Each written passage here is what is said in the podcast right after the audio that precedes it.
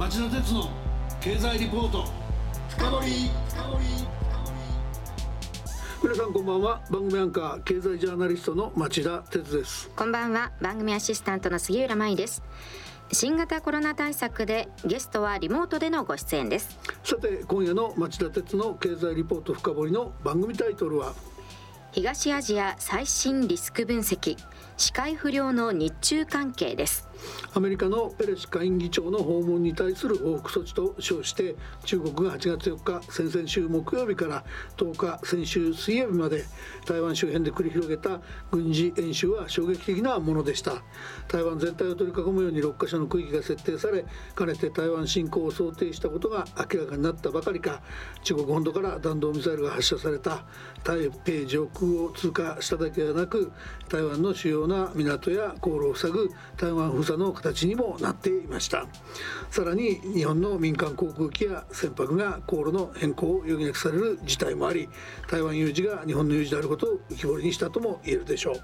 日はこういった状況を踏まえて先週に引き続き日本経済研究センターの接研究員で6月に東アジア最新リスク分析という調査研究所を刊行されたばかりの伊集院敦さんにゲスト出演していただき台湾問題が混迷させてしまった日中関係の展望について伺おうと思います。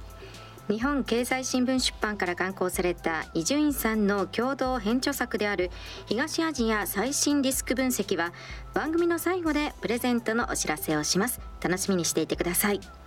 それでは早速お呼びしましょう。伊集院さんこんばんは。こんばんは。伊集院さん今夜もご多忙の中ご出演ありがとうございます。一つよろしくお願いします。はいよろしくお願いしますそれでは CM の後町田さんにじっくりインタビューしてもらいましょう。この番組はエネルギーを新しい時代へジェラーがお送りします。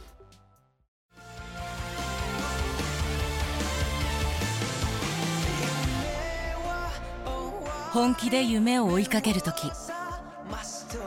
新しい一歩を踏み出す時大切なものを守りたい時誰も見たことがないものを作り出す時自分の限界に挑む時絶対できないと思って始める人はいない。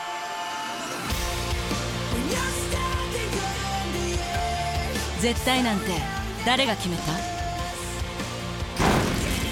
？CO2 が出ない日を作る。ジェラはゼロエミッション火力と再生可能エネルギーで2050年 CO2 排出ゼロに挑戦します。発電の常識を変えてみせる。JERA.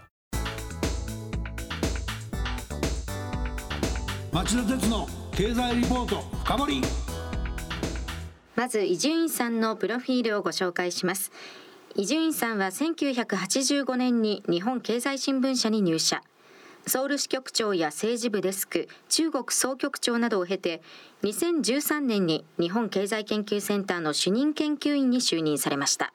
現在はセンターの首席研究員をされています。まず伺いたいのは ASEAN 関連外相会議でカンボジアを訪れていた林外務大臣と中国の王毅外相が今月4日先々週の木曜日に予定していた日中外相会談が予定のわずか2時間前になって中国側の申し入れでキャンセルされたことです。台湾情勢が緊迫する中での対話のチャンネルが細りかねないことを懸念させる出来事だったと思うんですが伊集院さんはどのように評価されてますか？はいコロナがありましたけども実に1年半以上ですかね。対面での形の外相会談っていうのは開かれてなかったんですよね、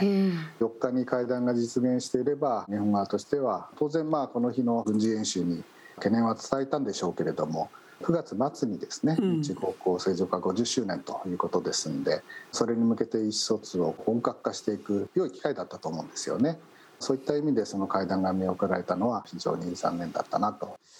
中国側はですね軍事演習に懸念を表明した G7 の外相声明、はい。これに日本が加わったことを理由に得たんですけれども、うん。それに対してまあ当然日本側はですねこういうまあ緊張している時だからこそ会談を行うべきだと伝えたそうですけれども中国はそう考えないんですよね。うん。そのまあ相手が気に入らないことをするとですね、まあ、一方的に相手を非難してですねこういったそのハイレベルのコミュニケーションや対話自体をストップするということは中国の外交ではこれまでもたまに見られたパターンでして、時にはですねそうした上で対話再開というのを外交のカードにしていくというようなケースもあるわけで2005年でしたかね中国の当時の副首長の呉義さんという方が小泉政権の時に会談の直前で緊急の公務だという理由でキャンセルして帰っちゃった事件がありましたね、はい、まあ、当時靖国参拝なんかが、まあ、あったわけですけれどもこういった事例なんかも少し思い出しましたね。そういう意味ではあまり変わってないというかああいう表現しかできないのかもしれないですね。同じようなことでもう一つ気になるのは中国軍が4日これまた先々週木曜日から開始した軍事演習ですけどあの中でその中国軍の弾道ミサイルが日本の EEZ 排他的経済水域に着弾したといういう問題がありました。それに対して、日本側が抗議したんですが中国外務省は両国間の海の国境を確定していないので日本の EEZ など存在しないんだとちょっと我々からすると信じがたい反論してたと思うんですがこの背景とか影響とか伊集院さんどうご覧になってますか？今回の演習について先週の放送でですね、まあ、第一の目的はその台湾への懲罰という側面が強いんじゃないかと申し上げましたけれども弾道ミサイルの話はですね日本へのメッセージといいますか警告の意味合いもかなり込められてたかなというような気がします。中国側はですねその台湾問題に日本が介入することをすごく嫌ってるんですよね。昨年の4月の日米首脳の共同声明ですねあ、ここで日中の国交正常化以降初めて台湾海峡を日米の共同声明の中で明記したんですけれども、うん、それ以降その G7 の声明ですとかいろいろな場面でその台湾海峡の安定ということをまあ日本が唱えてきたわけですけれども。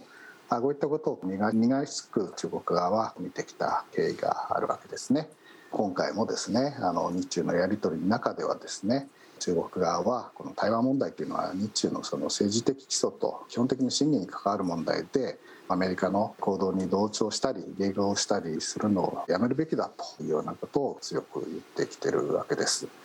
EZ ですけれども、まあ、これに関しては中国側は関連水域においてまだ境界線を引いていないからと日本側の主張は当たらないということですけれども、まあ、確かにその日中の排他的経済水域の線引きというのはそれぞれ主張あってですね確定してない部分はあるんですけれどもしかし中国側が日本側の主張というのを知った上で、まあ、今回の行動に出てるわけですけれどもですから非常に重大なことですよね。これでもってあの日本を牽制するということになるかというと、まあ、私はどちらかというと逆効果なのかなという気がします。まあ、おっしゃる通りでしょうね。そうですよね。あの台湾有事は日本有事だというような、こういった議論をその中国が嫌ってきたわけですけれども、まあそういった意識むしろあの日本側で強めたでしょうし、今回の事態を受けてですね、日本では対抗策として敵基地攻撃の反撃につながるですね、ミサイル配備を求める声なんかも強くなってきてるわけですよね。実際年末に向けて安保の戦略文書の見直しなどが進んでいくわけで、まあ、その中で当然台湾有事を意識した対応っていうのは日本が出てくるでしょうから安全保障面でのその日中の圧力競争といったものはますます強くなるのかなというふうに見てます。なるほどね。それから先ほどちょっと伊集さん触れてくれましたけども、日中の国交正常化50周年今年迎えるわけですけど、今年迎えるからといって短期的に今のこういう関係を一気に改善して両国関係をポジティブなものとして50年間評価した上でさらに高めていくみたいな議論にはなかなかなりにくい環境になっちゃったと思うんですけど、どう見とけばいいですか？そうですねなかなかあのそういったまあ明るい展望っていうのは示しにくいかもしれませんね。あの72年の国交正常化以降の日中関係っていろんな曲折がやっぱりこれまでもまああったわけですよね。はい、これどう評価するかっていうのはもう少し長期的な視点で見る必要があるかもしれませんけれども現時点でざっと振り返ってみたところですねやっぱり国交正常化の後は78年にですねこんな日中平和友好条約というのが締結されるんですけれども。その名の通りやっぱり最初の頃はその日中友好というのが重視された時代だったんですよね。途中天安門事件なんかもありましたけれども、うん、その友好っていうのの名のもとに日本がその ODA などで中国の改革開放です。とか経済発展をサポートして経済中心に相互依存関係が深まったというようなあの時代が続いたわけですけれどもしかし中国の台頭とともに歴史の問題ですとか反法をめぐる摩擦も顕在化してきてですね2008年には今度は戦略的互恵関係共同声明というのが当時の福田総理と金東国家主席の間で生まれました、はい、これはまあお互いの共通利益を拡大して関係を発展させていこうということです。その後2010年になると今度は日中のこう GDP が逆転したりとかですね習近平政権が誕生すると大国家路線というのをこう鮮明にし始めてまたここに来てだから日中関係の性格というのが変わってきたということだと思います。まあ、力学もだいぶ変わってくる中で日中間の間の協力の領域とともにリスクも増えてきてるのかなということで、まあ、実は先ほど紹介のあった東アジアリスク最新分析という本はですね、まあ、今年がここ50年だということも意識して作った本なんですけれども単純にいわゆる状況でもないので東アジアでは相当いろんなリスクも広がってきてますんでね日中はお互いアジアの責任ある大国同士でリスク管理に責任があるので、まあ、そういったリスクコミュニケーションというのはしっかりしていく必要があるのかなというような指摘なんかもしてます。しかしその国民感情レベルに戻ってみるとですね1970年代から中国の経済開発随分協力してきたけど結果的に我々は騙されただけなのかなと。今安全保障で起きてるような問題見てるとああこんなことのために手助けしちゃったのかなっていう感情もどうしても持たざるを得ないと思うんですよね。そういうことを超えてこの次の50年どうやって日中関係を持っていけばいいのか、明るい展望に持っていくとすればどういう手がありうるのかそのあたりも聞かせていただけますか？そうですよね、まあ、難しさっていうのはさらに増してきてると思うんですね。あのまあ、過去50年の中でも一時は政令系熱と言われたりしてですね、このこう経済ではよくて安保だとか歴史問題では対立をしているというようなことが言われた時代があったわけですね。まあ、その頃だとまだその政治は政治経済は経済という、まあ、区別ができた時代ですけれどもここに来て米中の対立が激しくなったりいわゆる新冷戦というような時代になってきていて簡単に区別できないような時代になってきてると思うんですよね。全くおっしゃる通りですよね。あのそこがもう本当あの日中の関係の新しい難しさだというふうに思います。そういう難しさの中で、まあ、どの分野は競争してどの分野は協力するのか。競争する部分はまあどういったルールの下で競争していくのか、うん、あるいは協力する部分はどのように協力していくのかというのは新しい仕分けっていうのが必要だと思うんですよね。うん新冷戦という時代になってくるとその経済分野経済関係は軍事安保と関係ない部分はそういう時代でも続けるべきでしょうし、うん、まあ、実はアメリカなんかもやってるところはやってるわけで商売はすごいんですよねアメリカはね。そうなんですよ実は昨年なんかも米中の貿易なんかはすごく増えてたという話ですよね。うん、ですから問題はその仕分けの話でこうグレーンゾーンですよね。その辺のこうルール作りが必要になってくると思いますしそこを上手にやらないとその日中の関係も排除の応酬といいますかね。悪循環に陥ってしまう、まあ、その辺をまあ私はちょっと懸念してるんですけど。あの伊集院さんだけどロシアのウクライナ侵攻があって G7 とか西側っていうことを日本がものすごく意識しなきゃいけない時代に入っちゃっていて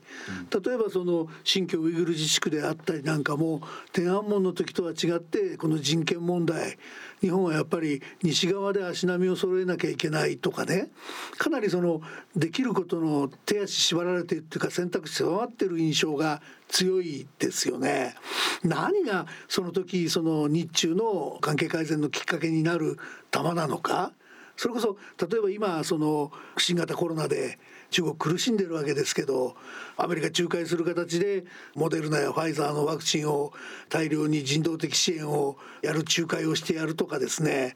突破口になることってありえますかね？今まあコロナの話もありましたけれども、うん、マスクとかね、うん、そういったものまでこう新冷戦だからといって、うん、全ての国が自分たちのサプライチェーンだと言って本当にやる必要があるんでしょうかね。うんまああのあの初期の頃はお互いにねコロナの時もお互いに物資を人道援助だとやってお互いに感謝し合ってるような部分もありましたよねこの三振をね見てもね。あですから本当になんて言うんでしょうねその軍事に関わる問題ですとかね技術ですとかねまあそういったものだと分かりますけれども、あそこら辺の先ほども言いましたようにこの線引きの話なのかなというふうに思いますね。で今とまあ対立の構図がどうしてもその日米あるいは G7 といったこう先進国とまあ、今その中国とロシアをこう一緒くたにしてですね、うん、あの権威主義国家といった具合に要するに民主主義勢力対権威主義体制というような感じでその単純に色分けしちゃってんですよね。そういうね区分けが多いんですけども、うん、でも世界冷静に見るとですね、うん、ロシアへのその制裁への対応ですとかね、まあ、そういったものもやはりこの白黒分けられない、えー、むしろ慎重な対応をしている特に新興国ですとかね。インドなんかね、あたりはそういった対応が多いわけですよね。そこで非常に難しい話ですけれども価値観とか、そういったものを前面に出してですね色分けしていくというアプローチがいいのかどうか。あの筋の通すことは必要でしょうけど単純に西側だとか G7 と一緒じゃないとやっぱりその2000年超える文化の交流があるんだと。いうところのようなところがなんかきっかけになるといい感じはしますけどね。そうですね。まあですからその民主とかということも国によっていろんな考え方があるでしょうしね。本当はもう少し腰を据えて接点を探るという役割もねあっていいのかなと思います。特に日本は米中対立と言ってももうまさにこう中国のすぐ近くにある国ですから、うん、まあ、全ての対応がまあアメリカと同じある必要はまたないと思うんですよね。うんうん、で実際台湾有事なんていうのが起こってしまったらですねその影響はウクライナ危機どころじゃないわけですよね。そうですねあの世界経済に与えるダメージですとかもちろんその東アジアのあの経済に与えるダメージなんかも非常にこう大きいわけで。あの以前も申し上げたことあるかもしれませんけど台湾有事っていうのが起きた時点で日本の外交っていうのはもうその時点で敗北なんですよね。そうだね。そこでもう戦争が起きてしまったらですね。ですからあの日本としてはそういうのが起きないようにするためにも軍事力含めてこう抑止力を高めてですねあの制御していくっていうのは大事なんですけれども同時にその中国とも安定的な関係というのも模索してですね必要な協力は行うべきだと思いますし同盟国のアメリカに対してもですねアメリカより日本の方が実は中国という国柄というのを理解している面もあるわけで、はい、是々非でですね適切なその助言を行うということも含めて、まあ、かなりその高度な戦略対応というのが必要になってくるのかなというふうに思います。いやあの伊集院さんあの2週にわたって乱暴な質問も含めて答えていただきお話聞かせていただきありがとうございました。まあ、しかしその台湾を含む東アジア情勢、まあ、すます目が離せなくなっていると思いますんでぜひまた近いうちにこの番組に出演してお話聞かせてください。よろしくお願いします。よろしくお願いします。さてここでプレゼントのお知らせです。先週もお伝えしましたが伊集院さんが共同で編著された東アジア最新リスク分析を5名の方にプレゼントいたします。ご希望の方は番組ホームページからお申し込みください。メールアドレスのほかお名前性別年齢本の送付先住所番組への質問感想なども書き添えていただくと嬉しいです。発表は発送をもって返させていただきます。たくさんのご応募お待ちしています。さて来週は混迷スリランカなぜ国家破産？そして今後はと題して日本経済研究センターの山田剛主任研究員にインタビューします。それでは来週も金曜夕方4時からの町田鉄の経済ニュースカウントダウンからスタートする3つの番組でお耳にかかりましょう。それでは皆さんまた来週。この番組はエネルギーを新しい時代へジェラーがお送りしました。